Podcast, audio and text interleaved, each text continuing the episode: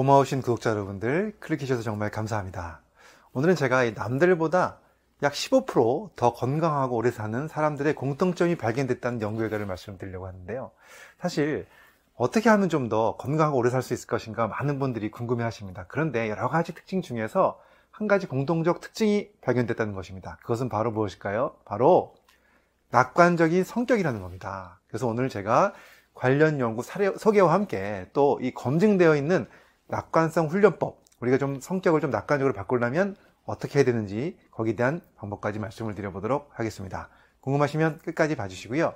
도움이 되셨다면 좋아요, 구독, 알림 설정까지 해주시면 정말로 감사하겠습니다.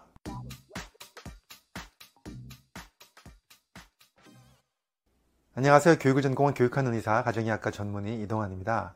지금 보여드리는 이 논문은요, 2019년 PNAS라는 국제학술지에 실린 논문인데요. 연구진들은요, 미국 보스턴 대학교하고 하버드 대학의 공동 연구진이 함께 연구한 것입니다. 연구 대상자를 보면요, 약 7만 명의 성인을 대상으로 했는데요.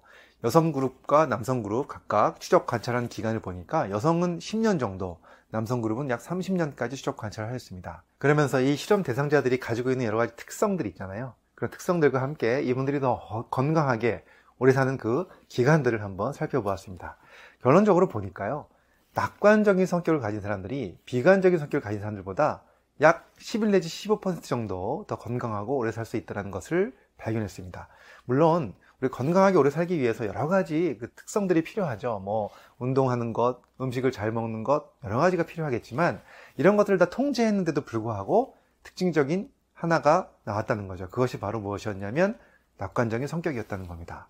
그 이유에 대해서 연구자들이 이렇게 설명을 합니다. 아무래도 비관적인 분들보다는 낙관적인 분들이 삶의 목표를 가지고 있는 경우가 많고 또 그것을 열심히 실천하는 생활 습관을 많이 가지고 있기 때문에 그것이 또 여러 가지 건강 습관으로 이어질 확률이 높다. 그래서 더 건강하게 오래 살 것이라고 얘기하는데요. 사실 연구 결과를 보면 어떻게 보면 당연한 결과일 수도 있을 것 같습니다. 그런데 문제는 우리가 누구든지 다 낙관적인 성격을 가지고 있지 않다라는 거죠. 사실 저도 그런 편에 속하고요. 저도 사실 낙관적이라고 볼 수는 없는 사람 중에 한 명이었습니다. 사실 굉장히 비관적인 성격이 더 많았다고 볼 수 있었죠, 과거에. 그런데 이런 것도 좀 어떻게 바꿀 수 있을 것인가에 대해서 저도 굉장히 많이 고민을 해봤고 연구를 해봤습니다. 그래서 전 세계적으로 긍정 심리학의 대부로 알려져 있는 마틴 셀리그만 박사님의 책들을 열심히 읽고 또 그분들이 논문들을 공부하면서 제가 깨닫게 된 것이 뭐냐면 낙관성 훈련법입니다. 여기에 대한 책도 많이 나와 있는데요. 여기 관련된 책과 연구들을 학습하고 제가 직접 실천해 보면서 느낀 것들을 좀 모아서 제가 제 책에다가 실었죠. 사실 제가 지금까지 책을 6권을 냈죠. 그 중에서 저희 다섯 번째 저서, 바로 이 책입니다. 나의 슬기로운 감정생활. 이 책은 저희 다섯 번째 저서고요. 2018년도에 나온 책인데 지금까지도 많은 사랑을 받고 있는 책입니다. 제가 이 책에서 한 챕터를 이 긍정심리학의 대부인 마틴 셀링만 박사님의 그 연구들을 모아가지고 낙관성 훈련법이 만들어져 있는 것, 검증된 방법을 제가 잘 소개해 놓았습니다. 어, 거기 내용도 제가 간단하게 좀 설명을 드릴 건데요. 어, 일단 비관적인 사람들의 특징이 있다는 거죠. 세 가지 특징이 있습니다. 첫 번째는 안 좋은 일이 생기면 이런 안 좋은 일은 꼭 나한테만 생긴다라고 생각을 하는 경우가 많고요. 그 다음에 두 번째는 안 좋은 일이 항상 생긴다. 시간적으로 항상 생긴다라고 생각을 합니다. 세 번째는 이 안 좋은 일이 나의 모든 면에서 생긴다. 예를 들어 직장 생활에서 안 좋은 일이 생기면 또 안 좋은 일이 나의 가정에서 생길 수 있고 나의 인간관계에서 생길 수 있고 다 생길 수 있다고 생각을 하는 거죠. 이러면서 정말 자꾸 자꾸 비관적으로 바뀌기 시작한다는 건데요. 이런 생각 습관을 우리가 딱 바꾸기 위해서 어떻게 해야 되냐면 일단 내가 지금 생각하는 것들을 인지하는 겁니다. 첫 번째가 인지. 그래서 그것을 적어보는 거죠. 그래서 나의 생각 습관을 그대로 적어보고 그걸 보면서 내가 다른 사람의 입장에서 객관적으로 생각 습관의 오류를 찾아서 반박을 하는 훈련을 하는 겁니다. 사실 이 훈련 방법은 이미 마틴 셀리그만 박사님 팀에서 많은 분들한테 적용해서 굉장히 큰 효과를 봤다고 알려져 있는 것들이죠. 사실 저도 많이 해봤습니다. 도움이 많이 됐어요. 그래서 제가 이런 것들을 정리해서 저희 책에 한 챕터로 실어놨습니다. 궁금하시면 한번 저희 책을 한번 봐주시면 좋을 것 같고요.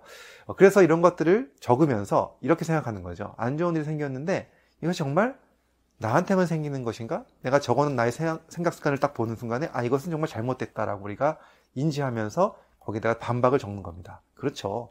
안 좋은 일은 사실 누구한테 생길 수 있는 겁니다. 그래서 누구한테나 생길 수 있기 때문에 나한테만 생긴다는 생각을 좀 버려도 된다는 것이고 두 번째는 안 좋은 일이 항상 생기는 것인가? 가만히 생각해 보면 우리가 좋은 일이 생기는 것은 당연하다고 생각하고 기억을 잘 못하고 넘어갑니다. 안 좋은 일에 대해서 깊이 생각하고 그것이 자꾸 기억에 남기 때문에 또 자꾸 나한테는 안 좋은 일만 생긴다. 항상 생긴다. 이렇게 생각하는 경우가 많죠. 그런 것들을 꼼꼼히 생각하면서 좋은 일들을 생각하면서 아, 항상 나한테 생기는 건 아니구나. 이렇게 비관적인 생각을 좀 생각 습관을 바꾸는 훈련을 하는 거죠.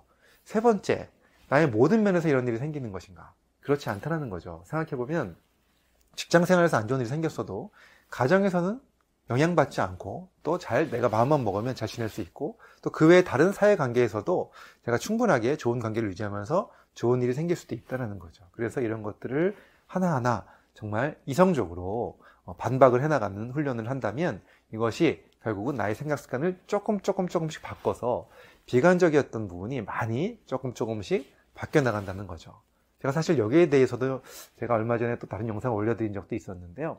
우리가 성격이 바뀔 수 있을 것인가에 대한 영상이었죠. 사실 성격이 바뀌면 좋죠. 근데 사실 성격이 바뀔 필요는 없습니다. 사람이 성격이 바뀔 수 있을까요?